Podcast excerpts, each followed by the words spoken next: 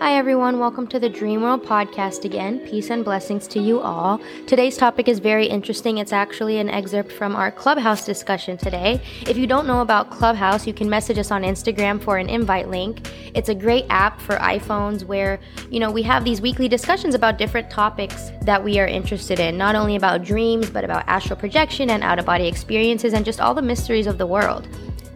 You can also find us on Instagram, and we're also going to have these conversations on Zoom for anybody to join in and give their opinion or ask questions. It's really an open discussion where all theories and all thoughts are accepted and embraced. So, hopefully, you guys can stay tuned. And welcome to today's episode about where are the ancient gods today? What happened to them? Do they still have power? Be sure to follow the Dream World podcast. It's hosted by myself and Ashaba. We do these groups every week, so please follow us and check us out every episode. Um, so it's an interesting topic because you know so you have to first define what is a god as opposed to the one god you know? And you know by definition it's a being usually non-material which has supernatural powers that can direct reality and humans have a relationship with that with them um, so you can worship Zeus, Apollo, even Elvis. You can worship anything as your God. And is it real? Is it there? So, you know, proving the existence of gods is, you know, not always been an easy thing.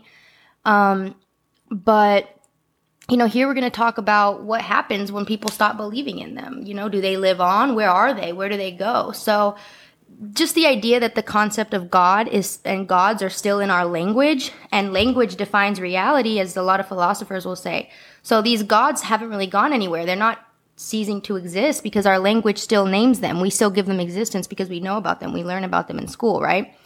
So just because it's named, does it have to exist? That's the next question. Um, well, I say I would say yes, you know, because we're living it, they're living through our human consciousness. We're still thinking about them, we're still learning about them. They interact with the world through our stories. So that's something to think about and you know, they're still a part of our written culture and our living belief. So it brings us back to that question. Um, if language and culture creates our reality, you know, are they a part of our reality still? Um, you know, there's a lot of theories that we'll get into about, you know, what type of middle world they've gone into, um, or where they could be, or where they hang out. But, you know, it's also interesting to note that, you know, may, they can also change throughout time. Like, what was the example I was thinking of? I think it was like the Virgin Mary. Um, in Rome, they call her the Madonna of Birth, um, and they have the marble statue of the Jun- the goddess Juno, um, with a Renaissance Renaissance head of Mary replacing the old goddess's head. So, you know, these gods and their beliefs can change, and I feel like they adapt with our beliefs. To me, the best answer to where all these gods have gone, um, it's kind of like a middle world, you know, part of like the dream world, but maybe like a different plane um, where all of our creations and everything we can imagine and all these myths and characters and um, theorems and songs and magic, they've been created and it's kind of like a computer file or like a library. You know, they stay in the universe somewhere um, in this cultural world or this imaginal world, right? Imaginal is not to say fake or imaginary, but more so like um, like an in between, like a cosmic library that's dependent on human existence and our information. Um, some people call this extra dimensional world um, Gladsheim, I think. They, they've given names to it. It's like an alternate Earth with different rules where all the gods live. It's like a kingdom where they all stay at. Um, and it's just kind of like an interesting concept um, because they still do draw power from us. Um, even though maybe uh, most people don't believe in them anymore, especially in the West, they still draw powers from us in movies and books and comics. Um, so it's interesting that they do walk with us to this day. Um, and you know, it's even more interesting that in parts of the world, like the Caribbean or Eastern Asia or certain parts of the world where these practices are still common and people still actively believe in the gods or whatever creature, there's more sightings and more um, events that you hear about. So it's almost like they go to where they are heard and worshipped. Well, interesting. It's an interesting theory and concept. So we know that when we are talking of Asian gods, we are talking, uh, we're not only limited to the Greek mythology, you know, across the centuries, different tribes or different, you know, yeah, actually different tribes across the world, they all worship different deities and different gods. And goddesses and all of that. So we are talking about Asian gods. Yes, we are talking about the likes of Zeus and um, Poseidon and uh, if you maybe go to the Egypt side, you know, the Egypt gods and all those gods, you know, people worshipped by a certain time. And I think for us to understand its real theory or to go deeper into it, we have to look at how did people treat them then, you know. So you know that you know you had the goddess of war, the sorry, the gods of war, the goddesses of love, and you know, people believe that maybe one goddess was against the other. So you go into that world where there was once a time where people used to pray to these gods and these gods used to serve them, you know, just like how we have ministers in parliament, you know, and they would sit on these councils because, you know, this was a god maybe of war, this was a god of what, you, you needed to sacrifice this to bring on the god of war. And people truly believed in them. So I believe in that time they were their highest, you know, greatest power. And then it reached a time where people abandoned all of that and they decided we have to look at one God, you know. There is no need to look at all these gods. There is one supreme God, you know. So they forgot these other gods. And I believe they grew stronger from our worship, you know, the people's prayers being remembered, you know, all of that, you know, having faith, you know, would give them power. So that would mean that right now where we are, where some people don't even believe in gods and all of that at all, I believe maybe they're really weak and out there. I don't know about the other kingdom. What what was it called, Amina? Gladsheim. It's an alternate Earth with different rules, home to all the Earth gods. I was going to say, you know, when you look at it, I feel like explore this theory with me, guys. So I believe that you know they walk among us and they influence us in certain ways because some of the times when you look at the movies and how they portray these goddesses, there has to be someone out there who's trying to tell us a story of how these goddesses used to appear or these gods used to appear, you know? And when you see it like in the movie form, you think, oh, this is just a movie. But sometimes there is too much there. It's like, you're always seeing it from the god's view or the goddess's view and how they were seeing, you know, things. So I feel like they walk among us and, you know, some of them will try to maybe get more followers or get more, you know, worshippers, those who believe in them through even through these movies these days. When you watch a movie, you see a goddess you've never heard of, you know, and you're like, oh wow, she must be great. I feel like even in that moment, you're remembering her. So she's getting this power. So there are always these messages here and there. I think they keep on sending. And I still believe that there are people out there who believe in them. Honestly, I don't believe that the entire world, you know, stopped believing. There are people who still believe. If I look at the Egyptians, they're really still believing into, you know, or they still believe that their gods are there and some of them still pray to them you know you find they have these statues of that represent different gods and goddesses so i, I believe that they are still there because some people still remember them and they still pray to them. So that gives them their power and they're not forgotten, you know, and they're, they're remembered. The more they remember, the more they become stronger. So some people do worship them, other tribes have abandoned them. For me, I come from Africa and I think in my mother's tribe, when I was growing up, I used to hear about these different, you know, gods. It's not only, it's very fascinating. It's not only in, you know, Greek mythology because my mom was telling me that you know there was a god of like water there was a god of um, even they told them you know in school they teach this they teach us this i think at primary level social studies that you know the war gods you know there is a god of water we have a name here i think it's called it's you won't understand, but I think I'll just say it. It's called Mukasa, which means god of water. And then there is the god of the hunt. Like when you're going out to hunt, there is a god that you summon to help you, you know, when you're going to hunt, so that you are successful or that you're lucky. So it's like people believed in these gods way before, and they used to summon them for different things. Like there was a god for everything. There was a god for love. There was a god for this. So you know, if you have one thing that you're focusing on, that is the god that you summon, and that is the god that, you know, helps with your problem. So there was a time when people really believed and worshipped in them because they were spread across. And they knew that the more love and the more adoration you give to your God, the stronger they will come in, you know, to help you, you know. So these are really fascinating theories from my point of view when you think about it. But yeah, so I do believe that they are remembered where we are now. They do walk among us and they are remembered by some people, you know. But the rest of us focus on that one God. So, yeah, I mean, do you have anything to add? I mean, I agree. Like you said, there are definitely people that still believe in them because like everybody in the world has their own beliefs and, and there's still, you know, people still have encounters and, you know, maybe even not on the ash, not on this plane, but, um, you know, my friend Martin from the, from our WhatsApp group, he has multiple encounters with different gods in his dreams and he's really connected with his past lives and his ancestors. So he encounters them all the time. And, if he were here, he would say that they are still, still with us. Like you say, they walk among us, they draw power from, um, us, you know, tapping into them with movies and stories. And even though maybe it's sci-fi to us, like there's always a truth to sci-fi.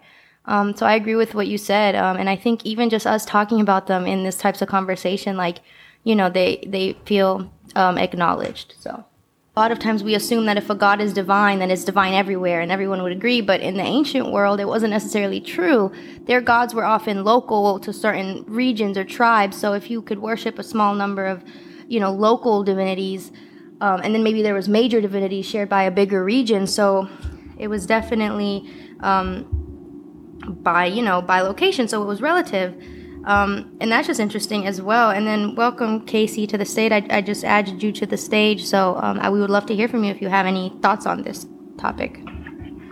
Yeah i, I was actually thinking about this last night um, more in kind of the comparison of different gods across different cultures, how um, there's a lot of similarities in terms of thought patterns of how people label different gods and stuff like that. And I know, you know, Joseph Campbell did a lot of work on on comparing mythology and stuff. Um, but it's like I feel like whenever we have a question that's not answered, especially in ancient times before people started to think about science, is the best way to understand something is to anthropomorphize it. So basically, put it in human form. So like uh, in ancient Greece, how do you understand the nature of the ocean and what it's like, and uh, you make it as a person and you make it temperamental because the ocean can be temperamental. It can go from, you know, completely calm and still one moment to being a thunderous storm. Um, so I always kind of think of it uh, in terms of like everything has a personality in this universe, and across different borders, uh, we somehow come to similar conclusions about the same thing. So I kind of am of the opinion that the concepts behind the gods, behind what we deem to be, you know, this personality or that personality, I think is maybe their more true nature, um, and the the names and the different clothes and shapes and forms that we put on those concepts and ideas, I think are more transient and can change with culture, change with time, change with um, you know, our own interaction with the world. Um, so I always just kind of think of it as the step behind the concepts, and that being their true form. another one, like for an example, could be in uh, India. They have Brahma, Vishnu, and Shiva, and you know, Brahma being the creator, Vishnu being the sustainer, and Shiva being the destroyer, and they all have the personality of, you know, each of those things. Um, yet in its essence, it literally is just they're describing the functions of time, beginning, middle, and end. And their father, they say their father is time. The father is call and time. And so it's a human way for us to understand that everything in this universe has a beginning, middle, and end. And when we put the concepts behind it, it makes it more real to us. Um, so yeah. Yeah, that's true. I think it's it's always a way for us to just like you said define the universe we live in.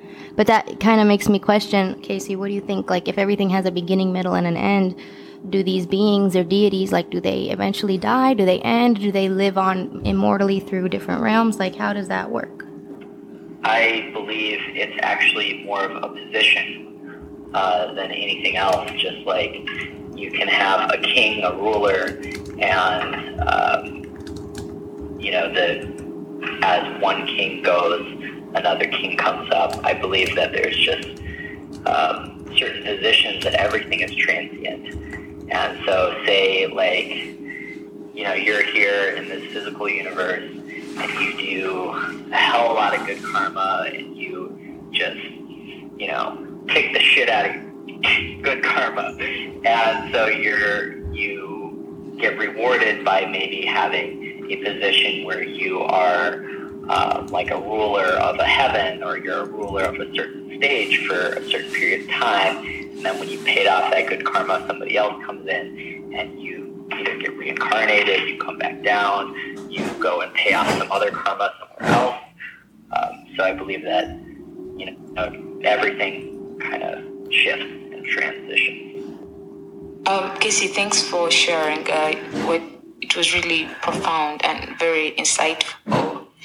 And you know what I was going to say? I was going to say that I believe that if as humans know that we can create, you know, we have the ability to create, that there was a time where we created these different deities, and whenever you know someone would talk about it, the other one would have a picture until this really became reality. You know, it started out as just an imagination, but it finally became a deity that was, you know, supposed to be a god of water, a god of this, and they existed because the humans gave them power. And the more, you know, we thought about them, or the more we thought, you know, about them, the more we created them. And the more we said, you know, they do this, this is what they do, and that is what they did. We're giving them life, you know, that is that is also another theory that I'm thinking of.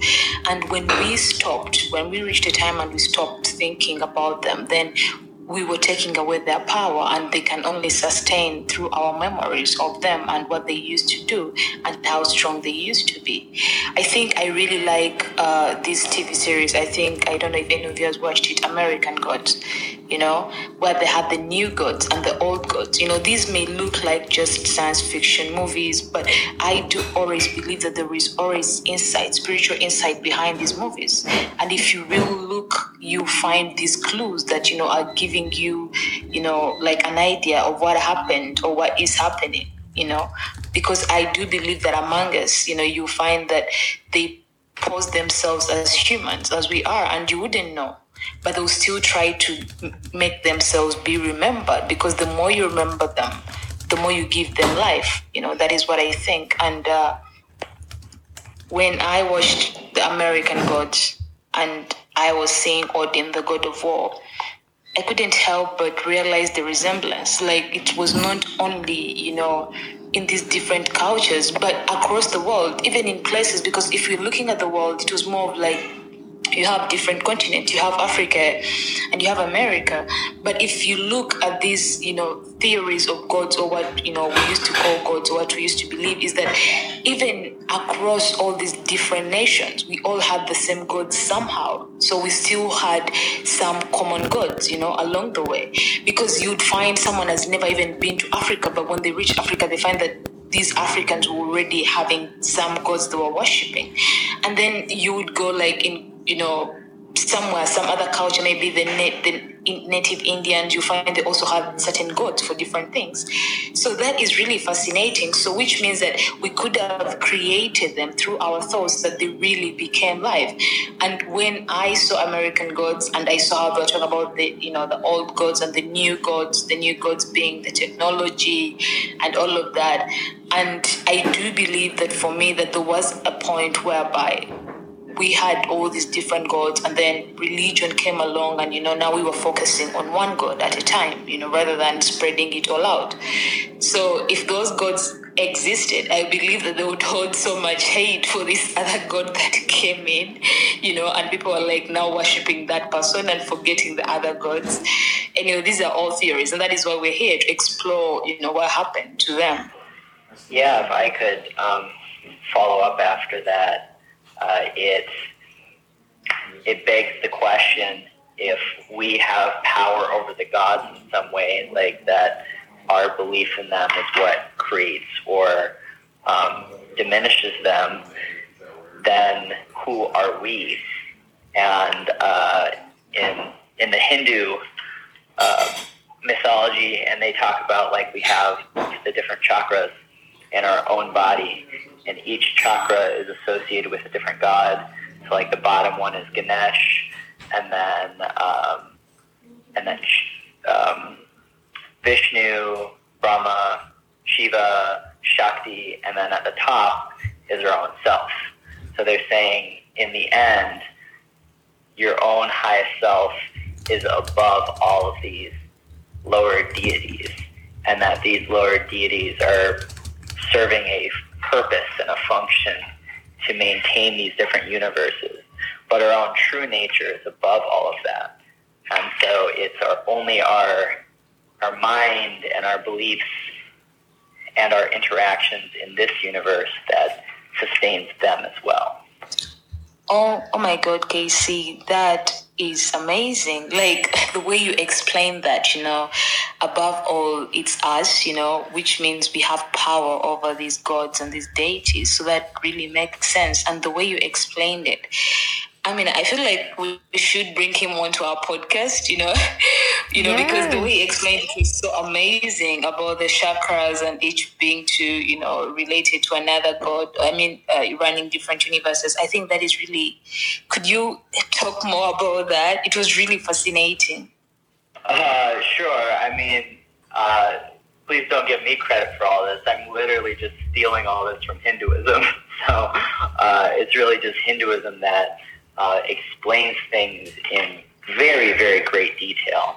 Um, so, in kind of the story of creation, um, which there's a really interesting parallel between Hinduism and Christianity. Because in Hinduism, in the oldest of their texts, it says, "In the beginning was the Naad," and the Naad created God, and the Naad, and the Naad means sound. It's just so. The sound in the beginning was the sound, and the sound created God, and the sound was God.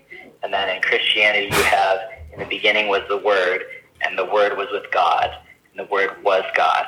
So the question is, why why are we saying there's something that's above God, something that is audible, something that you can say it's a sound or it's a word, it's something I can hear. And so they they say in the meditational practices, if you move closer and closer to your own consciousness, you hear a sound. And all these religions try to mimic that sound through bells, through, you know, in Buddhism, they say the conch sound. Uh, they have a different representation of something that you can hear. In Greek, they call it the music of the spheres. In um, Islam, they call it the Bang-i-Asmani, the uh, uh, music from the sky or something like that. So every religion has like their own version of the sound. Um, and so they say that the, our true highest self um, is connected all the way to the top, and that the true God is actually our own highest self. It's the totality of our own consciousness. Because if if you say there's something beyond time, something that exists beyond time and space. Say the three of us, we're all we all have an individual soul and individual consciousness, individual experiences, and each of us are separated by time and space. We're born at different times. Uh, we're born in different places, and so it's only time and space that separates us. But what if you were to say, let's remove all the time and space between the three of us? What's left? You can't say that I'm different from you or different from anybody because there's no separation. So it's not saying that like me as Casey is the highest, you know, beyond. It's basically the totality of our own consciousness. So they describe like um, the spiritual journey as being like a drop in an ocean that forgot that it was the whole ocean and it just thought it was one little drop. Then when it raised its awareness, became aware that it was the whole ocean. I don't know if that clarified things or wow, or is that wow. made it more complicated? No, no, wow. Uh, honestly, I am just I don't know. It's it's really amazing. It's not complete. I, I believe I, I may not speak for Amina, but I understand everything. Like everything you're saying makes so much sense. I don't feel like, you know, maybe I missed a bit somewhere. No. It is amazing because then when you get that theory of a drop in the ocean, then you realize you think you're one, you know, this thing that we keep saying, I, I, or something. I mean, some anyway, I won't go deeper into that. But I feel like when you say that, then when we understand that we are part of the entire consciousness, not just one small drop of it, then we connect with it and we know how powerful we are. And we know that, you know, we are gods, you know, and we create and we decide what is in, you know, it's going to make us happy or not. You know, above it all, we can create our own realities. But it takes time. It's like there is this journey that we always have to go through when we come here of trying to remember who we are.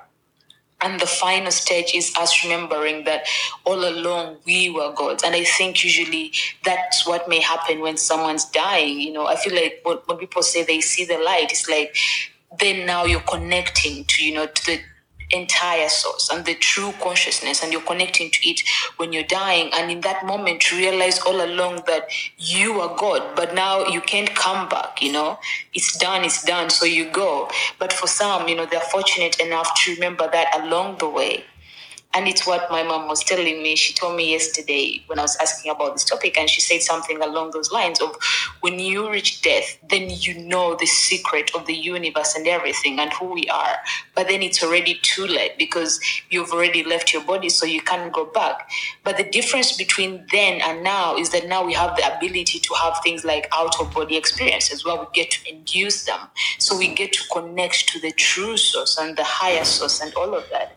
So I do understand what you're saying about the drop in the ocean. I think it's really an amazing theory. Yeah, there's also um, an interesting passage in the Hebrew Bible and the the Torah and the Christian Bible, and different people have interpreted it in different ways. But there was one very famous rabbi who gave a talk on it, um, and it's the passage where uh, Moses asked God, "Hey, can I see you?" And God was like, no, you can't see me, but you can look at my back. Um, or you can look at my shoulder. And if you look at somebody's back, you don't see their face, but you look from from uh, behind them. You can see what they're seeing. So it was kind of like a physical way to describe, you know, you can't see God, but you can become God and see from God. You can see from God's perspective. You can see what God sees by standing behind him. And so I thought that was kind of an interesting thing.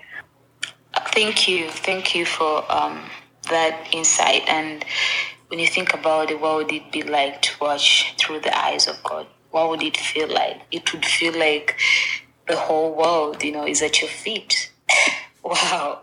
Oh, the world will be actually at your feet when you see yourself through the eyes of God. So nothing will be impossible. You know, you can achieve anything. And trying to use this knowledge to our day to day life would show that, you know, you know that you can own anything you want to and you choose the life that you get to live. But we never realize this, unfortunately.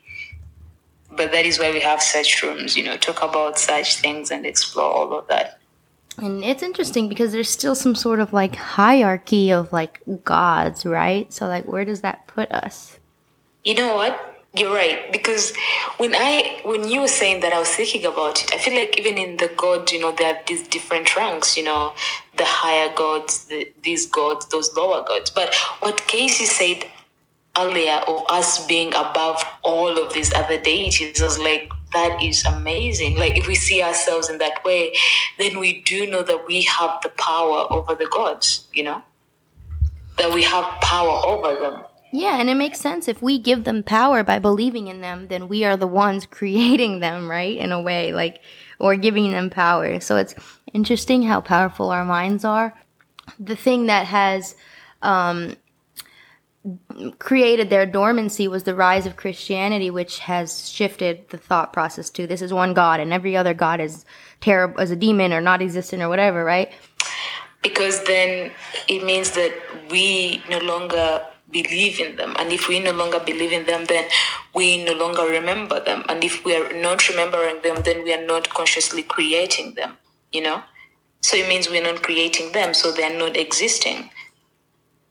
And that is why sometimes, you know, they will disappear. I believe that's what happens actually because they're forgotten. But it's it's only that is just one theory because not everyone has forgotten about them. Like I said, there would be some other humans who still worship them through those simple acts of remembering those simple acts of days like i can't even believe like for example the indian gods you know they are still worshipped so much. The ancient gods they had way before they're still worshiping those same gods. They've not changed them. So that means that they do still believe in their ancient gods. So those gods are existing you know? Yes for sure. And i know that there's a lot of neo-pagans that choose the Olympian gods and, and even Roman and Greek revivalists who claim to have returned to the worship of Zeus and Apollo and Roman counterparts. Um, those neo pagans are involved in you know these re- revivalist activities and they reenact you know Roman gods. They cook from Roman recipes and they give attention to these cultures and you know they keep in touch with each other throughout the world from the internet and um, you know, all that stuff. And they even try to, you know, recover things from the undersea ruins of Atlantis. So there are, there's a huge community of people that give attention to these things and these gods. So I think they are very much still alive um, among us, you know, and maybe they're hanging out with the people that believe in them. You know, I believe that is true because if I look at the South Americans, you know, how they remember some of their gods, you know, that, that god of death, you know, who's during every celebration she's always remembered. So you know that she's still existing because you know people still believe in her. Once in a while they come back to that. But i also believe that maybe if we don't remember them and we stop i believe that there are gods that died that not all gods are there I believe the only ones that are still here are the ones that people still remember to some extent and still worship to some extent, if that makes sense, you know. I believe the others died out because no one was remembering them. You know, people forgot about them. So they have they disappeared. And those ones that are existing currently are the ones that people remember to some extent and through special days, through, you know, faiths and all of that, praying unto them and all of that. So I believe those, you know, still exist. Yeah, Ashaba, I agree with you. And like, you know what's crazy? Um, is like, so when you say they died out, like, is it really like a death? Do they just go somewhere else? Like, because you know, Casey was saying earlier, we really just kind of transition from one life or one existence to another. Like, are they like dead? Like their consciousness doesn't exist anymore? Like, what do you mean by like they die out? Probably they disappear, like how you know Tony Stark disappeared in Avengers Endgame. Yeah, it's it's really interesting. Um, let me add Jennifer to the stage real quick. She has something to say. I love it. Um, Hi. Hey, Jennifer. Yeah, um, I was going to say that uh, even when they don't exist, or we think they don't because they're not in our reality. I've had, for example, in dreams, certain gods appear that that I didn't know were out there, and then I googled it, and turns out um, they were something. Like, for example, um, well, to think of like ancient times, uh, depending on where I've had from ancient Egypt, um, Thoth, uh, Nefertiti, Hermes, Hermes, well, Greek and ancient Egypt, and then in uh, in, in Hindu, in, in ancient India, I've had uh, Shiva, and um, all of these without me knowing who they were. I even had a dream about Imhotep, which is supposedly Hermes, but it's like this whole woven thing that has come through me in dreams and has made me uh, investigate them when I was younger and therefore I formed a connection. So I feel like even though our conscious mind forgets, our unconscious mind has gone through way more, and there's so much that we don't know. So I'm always curious as to how they make how it rises from like the depth of our soul knowledge or God knows where astral experiences, but. Um, I like it when that happens because I feel connected to something that uh, is beyond my conscious awareness.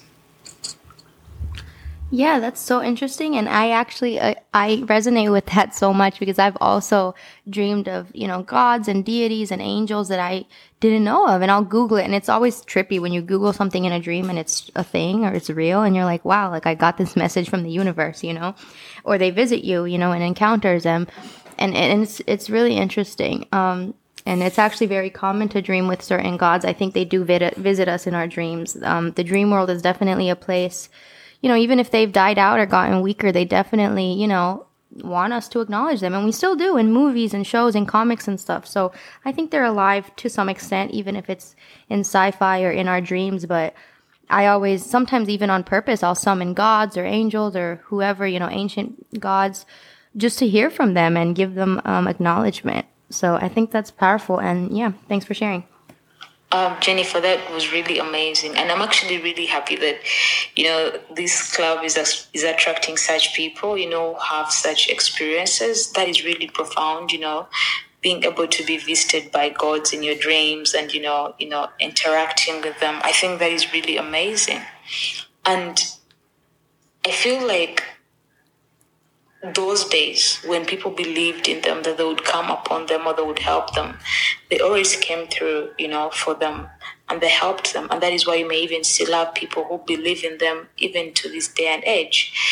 But just because they're not in our eyesight most of us you know don't even think about them. I don't i've never been you know I've never worshipped any other god apart from the one true God because that that is what I grew up, you know, worshiping, and that is what I grew up knowing, you know.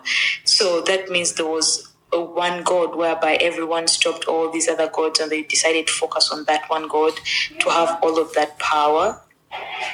But I like what Casey said earlier. It was really amazing because he said that when you using the the chakra you know what did you say chakra roots? Chakra the okay um the root chakra?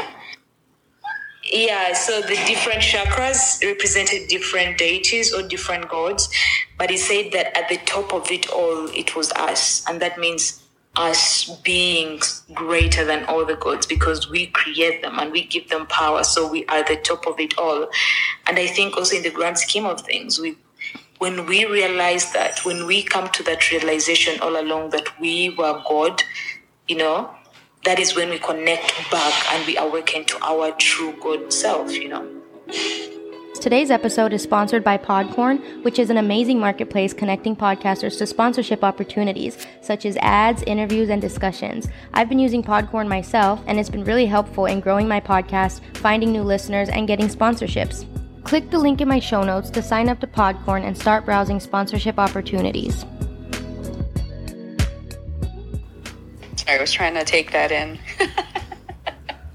um, I wanted to say that um, there there have been so many connections inside of me with gods, I guess, through dreams and other experiences that um, I even even though I was raised Catholic, I was very scared of Jesus because, you know, they tell you he's going to punish you or whatever parents tell me if I misbehave. And he was always on the cross bleeding. And for me, that was never a nice image.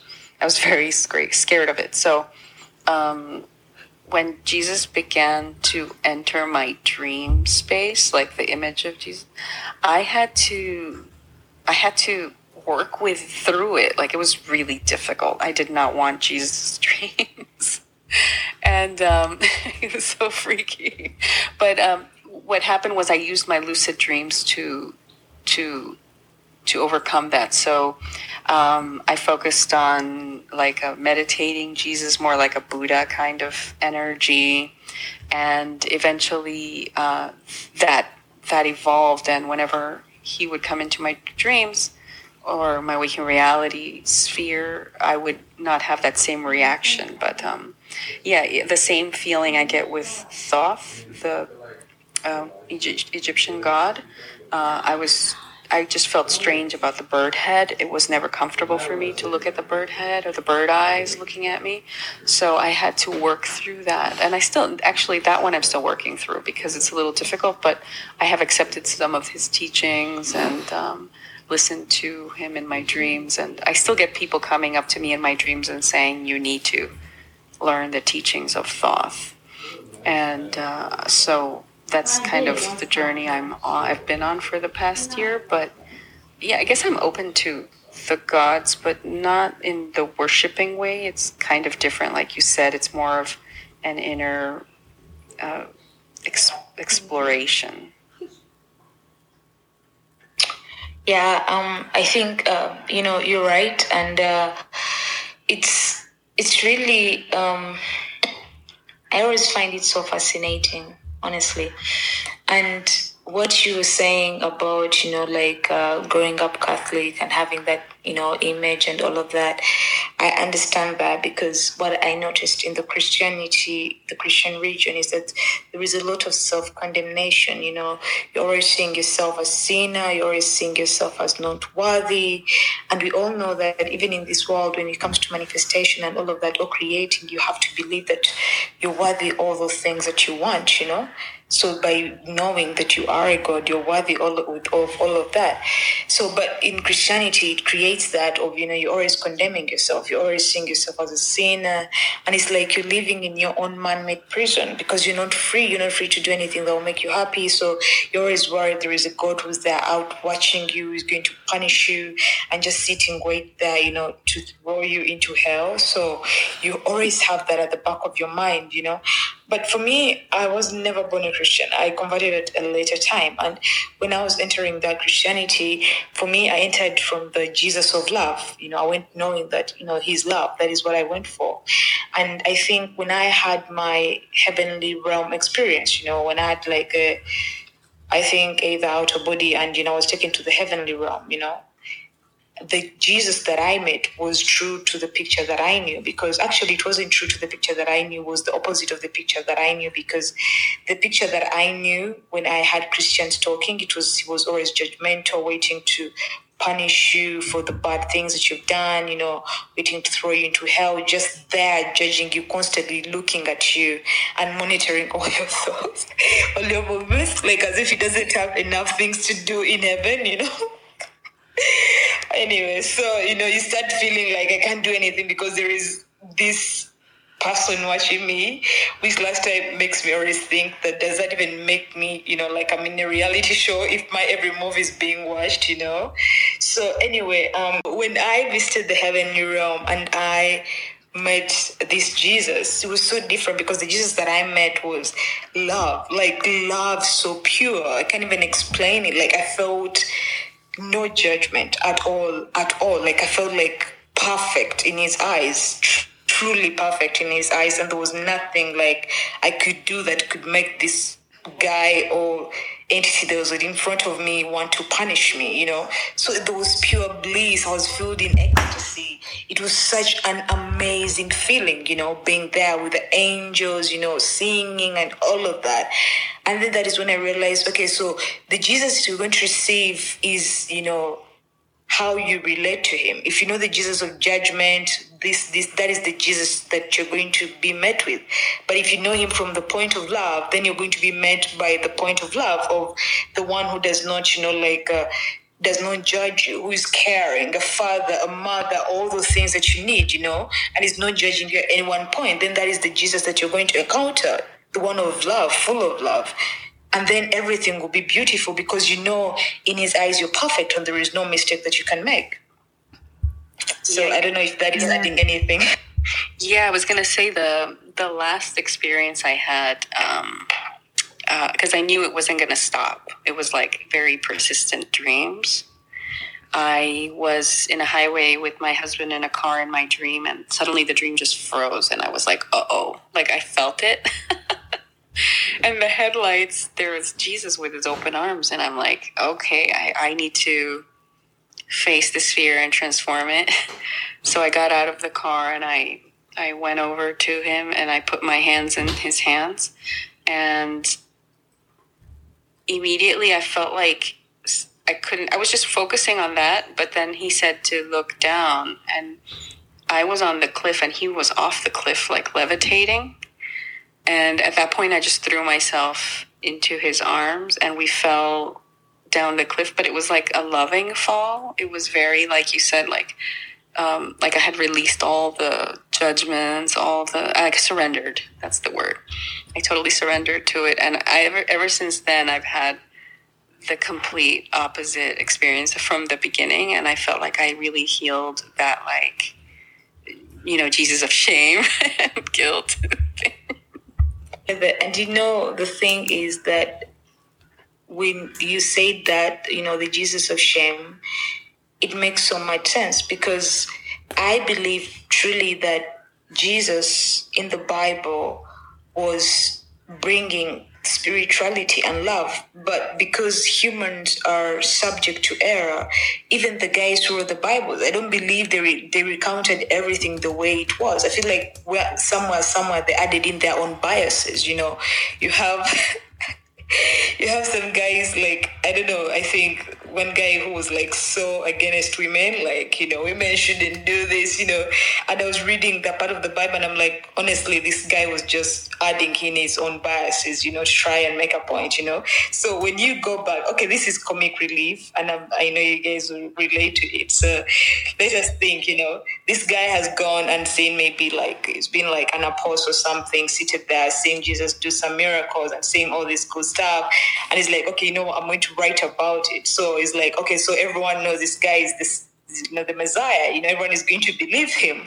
So this guy starts writing is like okay so this is what what. And then also then he starts writing things like um, I think I should add this in. You know, my wife is so bitchy to me. You know, she never listens to me. But if I say Jesus said that, then you know, tomorrow when she reads this, she's going to be like, okay, that is true.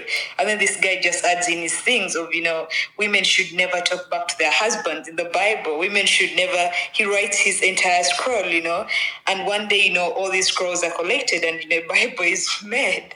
But these guys were telling stories with their own biases because we also we always have that, that human bias when you're reporting a story you add in your own emotions and feelings you know?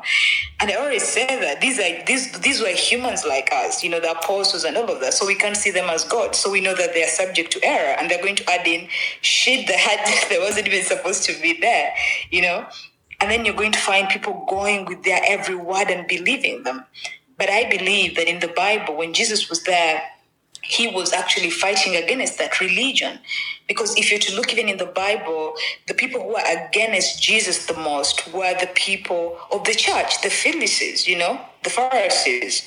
These guys already had churches that were there, and the people who fought Jesus the most were these church elders.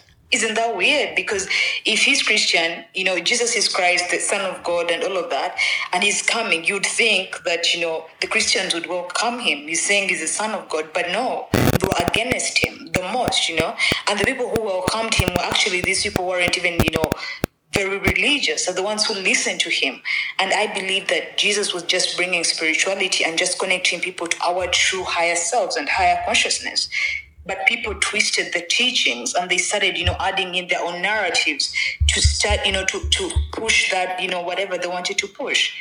And then it reached a time and it is it has caught on so much and then people you know now so it has a lot of worshipping but even the guy you know Pontius Pilate or something like that the guys of the church, the Catholic Church, I don't even know whether it was, I think it was already existing, actually Roman, you know, Pontius Pilate, the one who said that Jesus should die, was, I think, in Rome, and it was already existing. Religion was already existing even before Christ, you know?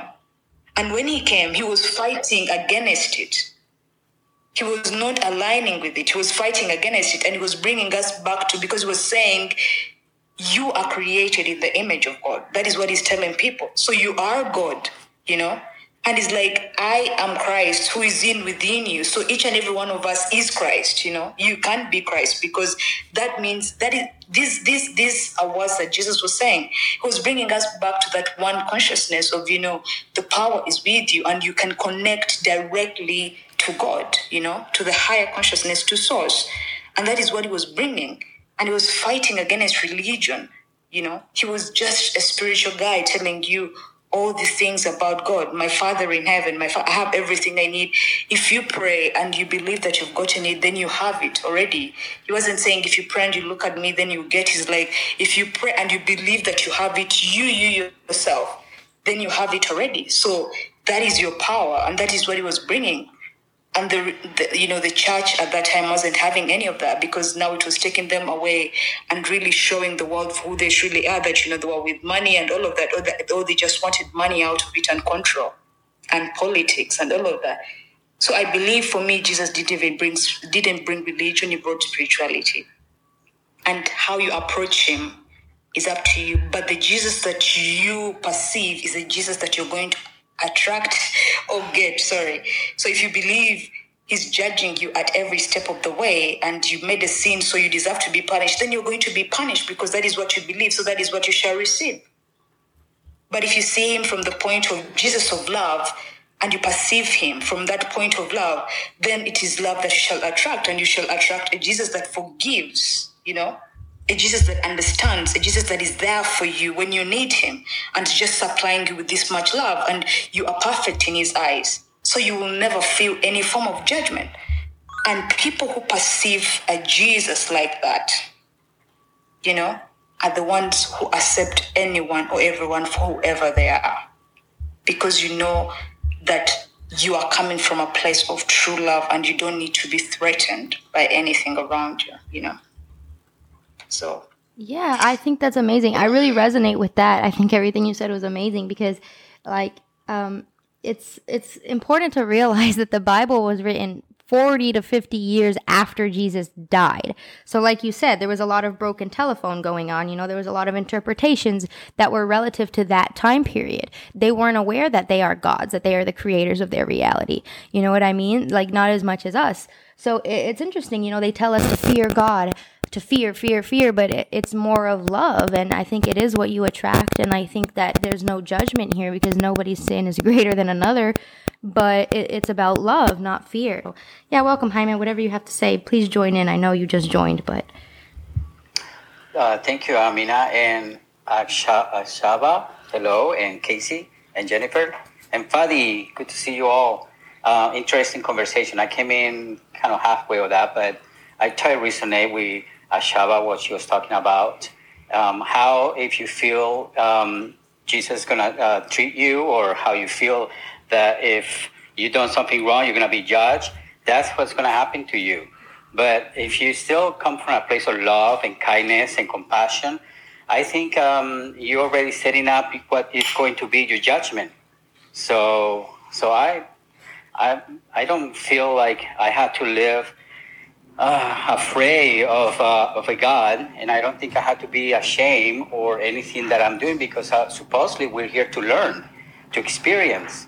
So we are spiritual beings having a human experience. So therefore, I don't believe we're going to be judged unless it's harmful that we're harming other people, we're harming ourselves, and things like that. I'm sure it's probably um, the loss of, uh, judgment, or you know, you got to pay for the karma. You got to pay for what you do. But if you're constantly in a place of kindness and love and compassion, then you have nothing to worry about. So I was just loving everything you guys were talking about. So happy to be here. This is Jaime Andon speaking. Thank you, Jaime. And you know what? Let me tell you, uh, even if, for example, if you to look at one of the greatest books ever written, maybe no, okay, the spiritual books out there, the Bible, you know, and you're going to find a passage that says you are created in God's image, you know. So when it says that you're created in God's image, what does this mean? It means that all of us have the essence of God within us. So when I look at you, I see God. When you look at me, you look at God. When you understand it from that perspective, then it's ridiculous to hate your neighbor and you say you love God because your neighbor is God we are created in the image of God. When we understand that, then you can't look at someone and hate them because they look a certain color or someone because maybe they are from a certain race. It doesn't make sense because if we are all created from the image of God, then in all essence we are all God. And me loving my neighbor means that I'm loving myself, you know that is what it hap- that's what it means you know. It means that we are gods. And when you treat your neighbor right you are treating yourself right you know. When you love yourself enough then you will love your neighbor. That is how it goes because we realize this. So when you go with that you will not look at someone and hate them because of you know their beliefs or their belief systems. That is not going to happen because you're going to be coming from that point of ye are gods or you are created in the image of god whether your nose is big or something you are created in the image of god so that means god looks like you but if the same goes for your neighbor that means also god looks like your neighbor so if if you hate your neighbor, you're hating your God. And so you start doing for others good things, you know, loving other people, not judging them, not, you know, blaming them for different things and all of that. You know, of course, I feel like whenever you say that, I'm implied to say, how about if someone is treating me bad in those cases? I understand that. I'm just trying to say how it was meant to be, you know, how it was meant to be was for us to love each other, for us to help each other. Because when you love yourself enough and it spills over onto your neighbor, the neighbor is going to love another person and it goes on. And, you know, it's a chain and it brings back this beautiful, bountiful abundance that surrounds us. And we're just in this amazing environment. So for me, when someone says they hate their neighbor because they're a different thing from them, and then they say they love God, I'm like, that is ridiculous. You are lying. You can't say you love God, but you hate someone just because they believe different from you. Then you aren't. That is, you know. So yeah, just wanted to add on that. Amen. Yes, thank you. And I agree with you. I, I have read that passage in the Bible that we are sons of God. Therefore, you know, uh, like you say, what does it make us then? And my mom kept saying the same thing too to me when I was growing up. I said, You are the son of a God. So that makes you an, an amazing person, an incredible person. And she used to tell me those kind of things, you know. So I will never put myself down for anything because according to uh, to the scriptures, you know, I, and I always kept saying that we have the God, the encoded DNA of a God, you know, encoded in us already. We just need to tap into it and allow it to wake up those dormant cells that we have from from when we were created. Um, you know, these are just thoughts that I have. I there's no. Uh, I don't uh, scientifically on, on all the stuff. I don't know yeah, I can only speak for my own experiences or what I feel. I feel that we have the the DNA, the encoded um, um, DNA of a God, you know, and we're dormant, and we just got we got to tap into it and allow it to uh, manifest. So, um, and it's incredible. I mean, so far, look at right now how we are connecting with each other we are uh, uh, getting downloads. We're getting like what I call the Holy Ghost is being spread out all over the world, in, in a sense, um, according to the, you know the, the scriptures how it's, it's played out. So I, I um, right now we said we're getting downloads, we're getting uh, energetically, we're getting connected. But in Bible times, uh, it said that the Holy Ghost was going to be spread out all over the world, and we're going to start um, uh, having visions, having dreams, and um, be more, I guess, more connected with God. So, and I feel it, you know, I feel it like that's happening right now. It's happening that um, we are becoming more aware of who we are and our essence of who we are as human beings and as spiritual beings. So um, it feels like finally it's becoming more revealed to us. I mean, it's been spoken before and things like that, but now we're feeling it, we're seeing it, and and that's a good way of uh, allowing our Creator to be manifested and and allow it to um, all those um, gifts that are within us to be seen um, in this physical world that's something that I always um, have felt, and first time I'm expressing it. So, but thank you, um, Ashaba, for um, making me think about this and allow it to express it. So, Jaime, this is Jaime I'm done speaking.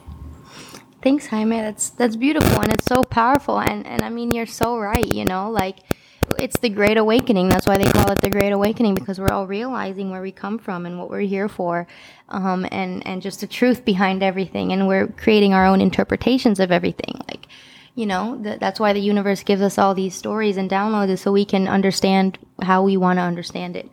Um, and yeah, it's truly amazing. It, I love this group because it's something so new, to, not new to me, but you know, we've never had a topic like this where we can just comfortably talk about gods and religions and what happened to them and all this. So I wanted to add that um, speaking of the power we give to gods, um, that there are certain symbols that have a lot of power already because of the collective that has empowered it. So uh, I feel like sometimes when you tune into a certain um, deity or or even a power symbol or a place, I feel like that ha- that it holds that power. It has its own little vortex because of all of the people that have um, put their focus and belief into it, and therefore it already is empowered on its own. I guess it comes alive in that way, so it's not just like the individual, but the collective experience of uh, God or uh, or other. I thank you, uh, you know, Jennifer, for your insights. And you know, I also been thinking about something like most of these gods were very unruly and you know some of them would come like in human form so i do believe that maybe some of them have like you know half half children children out there who are half god half humans so where are those you know are those existing for example the if you go into the greek mythology was it is it hercules the one who's half there's a few. half Yeah, there's a lot actually. yeah Because they, you know, these gods, they were horny. They they were having sex with humans. That's for sure from the stories. Yeah. Um, also, I really think um, the Japanese way of defining God in the traditional Shinto religion is really interesting. Um, so the word that they use for God is kami, um, and it doesn't quite translate well to God in the English language because it just more means like extraordinary, like spectacular, um, something that is like truly marvelous. So, say for example, you're in a forest and there's one particular tree that's just really old and just really beautiful. They're going to say, "Oh, well, that tree is a kami. That tree is a, a god tree." Or if there's a person who's really extraordinary, who just like you know, say like Elon Musk because he's, you know, just so smart and so blah, blah, blah, they might say he's an akami. So it's not always like this sense of divinity um, in like a hierarchical fashion. It's more like a sense of divinity of like what is truly beautiful within this universe. And so they, they have, there's akamis that are physical in this realm, but then there's also the akami that are, you know, in different heavenly realms. And they still have their creation myth. They still have like, um, kind of like how all creation myths start with some sort of void or some sort of, you know, something prior to space existing. They still have all that, but um, just a more colloquial definition of God for them is, I find very fascinating. This is Casey, and I'm done. Thanks. And real quick, uh, Jennifer, before you go, we're going to be doing um, a Zoom on Sunday. Um, we wanted to do it on Zoom because, you know, there's a lot of people that are, have Android or can't get on Clubhouse. So we're going to do a lot of these topics on Zoom once a week, maybe. Um, so we're going to do our first one on lucid dream and manifestation, which we did on Clubhouse. But um, it's going to be great. You know, there's going to be a lot more people joining. I think we're just trying to take it to the next level and share these thoughts with the world. So um, if you guys want to register, there's a link in my Instagram bio. Um, so check that out. And hopefully you guys can keep joining in. There is a technique that I just learned about a week ago. Um, I'm taking a class with Charlie Morley from my Mind Valley Academy, and he talks about integrating um, wh- wh- whatever you believe in. You know, any faith you have. Let's say Buddha or Jesus, whatever it is that you believe in. Try to integrate it within you, which is the charac- characteristics like the kindness, the love, and the compassion. Those are my three favorite ones, of course. But you know, um, so uh, uh, when you be, when you before you go to sleep, um, set the intention that you want to integrate yourself with that deity or whatever you believe in, and um, and then um, write it down or make a sketch or something if, if that helps, or have a picture of it under your pillow or look at it and then put under your pillow, and then um, just imagine that image right in front of you, and let that be your last thought before going to sleep. So I, I have done that before, and this is what happened to me. I was thinking of Buddha, you know, and and imagine that image right in front of me as I felt asleep. I do, I start dozing and feeling like asleep and not sleep in that hypnagogic state. And suddenly, right um, when when I gain awareness, I was out of my body, and then right in front of me, it was there's this big Buddha, illuminating right there and there and I remember like my astral body getting incorporated, integrating with that Buddha. And then I felt like I was Buddha. So the, it was so powerful, the energy that I was receiving from that experience. And then after I wake up, I was still like vibrating from the, from the um, integration with that Buddha.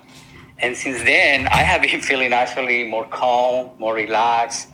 Um, I feel like my mind is more clear, and and I just have not, no worries. Just just me. It's just me. You know, nothing else. Just me and um, entangled with everything and everyone. You know. So I encourage you to try that. It's uh, it's called integrating yourself with you. Um, what you believe in, the, the embodiment of something that a character that you want to incorporate in your life that can help you um, um, um, improve yourself. Let's say, let's say if you get um, doubts or angry or uh, lack of faith or something, you can call on anything. It doesn't have to be a deity. It can have, it can be a character of a person that you like to have this embodiment with, like someone mentioned Elon Musk, you know, that guy is smart, that guy is intelligent. So you can also embody that kind of mentality, that kind of uh, character, characteristic that you like to have in, or be more brave, uh, perhaps a sumo wrestler or someone strong that you want to become. So that's, um, it's called integration of character in the lucid dream. So I encourage you if you want to try it. It's really fun and it works. So so that's what something I learned um, last couple weeks. So this is Jaime Andoni speaking. Thanks, Jaime. I, I think that's awesome. And like to add to that, like I, I totally agree with what you're saying. Um, I sometimes, you know, incubate the idea and also sometimes when I'm lucid, I'll try to summon a god. I was just saying this a second ago um, you know, I'll summon gods or angels or, you know, any deities that are greater than me or supposedly greater than me, right? Um, and, you know, just try to get insight from them and talk to them and, and hear about them, give them acknowledgement. I feel like that gives them power and keeps them alive. So, um, it, it's totally powerful. And that's one of the beautiful things about dreams. And it all, it all ties back into the dream world and why it's so powerful. So, yeah, I agree. And thanks for sharing. You're welcome. I wanted to say about how you know, you guys were talking before about how like seeing a a god or, or a deity in a dream that you like hadn't recognized, um, and then you like wake up and Google it and find it. Um, the fact that you can find it on Google, I think, is really interesting because that it implies that um, it's still a belief in this universe. Um, but then it begs the question if gods exist in different levels of consciousness, would this be a dream of a higher level of consciousness? And, and the, the deities and beliefs that we're interacting with um, just be merely a local thing um, for that level. So, for example, uh, in Indian, going to me going back to you know Indian mythology again, they say everything is Maya, meaning not quite meaning illusion, because illusion means it's not real. But Maya still means it's real. It just means that the objects of the experience aren't real. So, for example, if you dream of drinking a glass of water, when you wake up, you found there was the glass of water didn't exist. It wasn't a physical object, but you can't say you didn't experience drinking water. You still tasted it. You still felt if it was hot or cold. You still had the sensation of it. You can't say it was completely unreal. It's just the object of it. So at what level is things existing and is at what level is it an illusion? So not really a statement, but just kind of food for thought, to, things to think about. This is Casey, I'm done. Thanks, Casey. Yeah, that's true. And you know, like it makes me think that like the term real is just so relative because everything is real and nothing is real at the same time. Um, so yeah, I mean, you're completely right. Um, it, it's real to us if we give it power. Um, and that, that's just a, such an interesting concept. So um, it's just crazy interesting. Um, but anyway, I hope you guys can follow our club on Clubhouse. The Dream World is what we're calling it. We also have a podcast and an Instagram. So, you know, basically it's just um, an open conversation. We just love having these crazy conversations about different things. So hopefully you guys can just keep tuning in every week. Um, and yeah, it was great to have you guys. Yes, thank you, Casey, for your kind words. That's very nice of you. And I like I enjoy listening to you too. By the way, you have some great insights. So keep keep um, keep at it because it's great. It's great to listen to people and different perspectives, and we all learn from each other. You know, because we all have our own experiences. They they are unique to us. And even if some people don't believe in it, it's okay. You know, it's your own experience, and you honor that. You you cultivate your own growing, your own um, learning experiences. So that is for you to spiritually mature and things like that. So honor your own self and your own experiences. That's what I can say. It's am Milan, speaking. So, if you like this episode and you want to learn more about dreaming, follow and subscribe and check us out on our next episode. And if you have any specific questions or things you want to learn about, just send a message or leave a review. Or even if you have any crazy dream experiences that you want to share with me, come on the show and tell us all about it because I want to know everything. I want to explore the universe and get to know the dream world. So check out the Dream World podcast next time on Apple Music, Spotify, Amazon, or whatever you use. And also check us out on FeedSpot blog. We were ranked number seven on the top 15 lucid dreaming podcasts you must follow in 2021. So check it out. The link is in description below. So thanks for tuning in. I'll see you guys next time. Peace and blessings.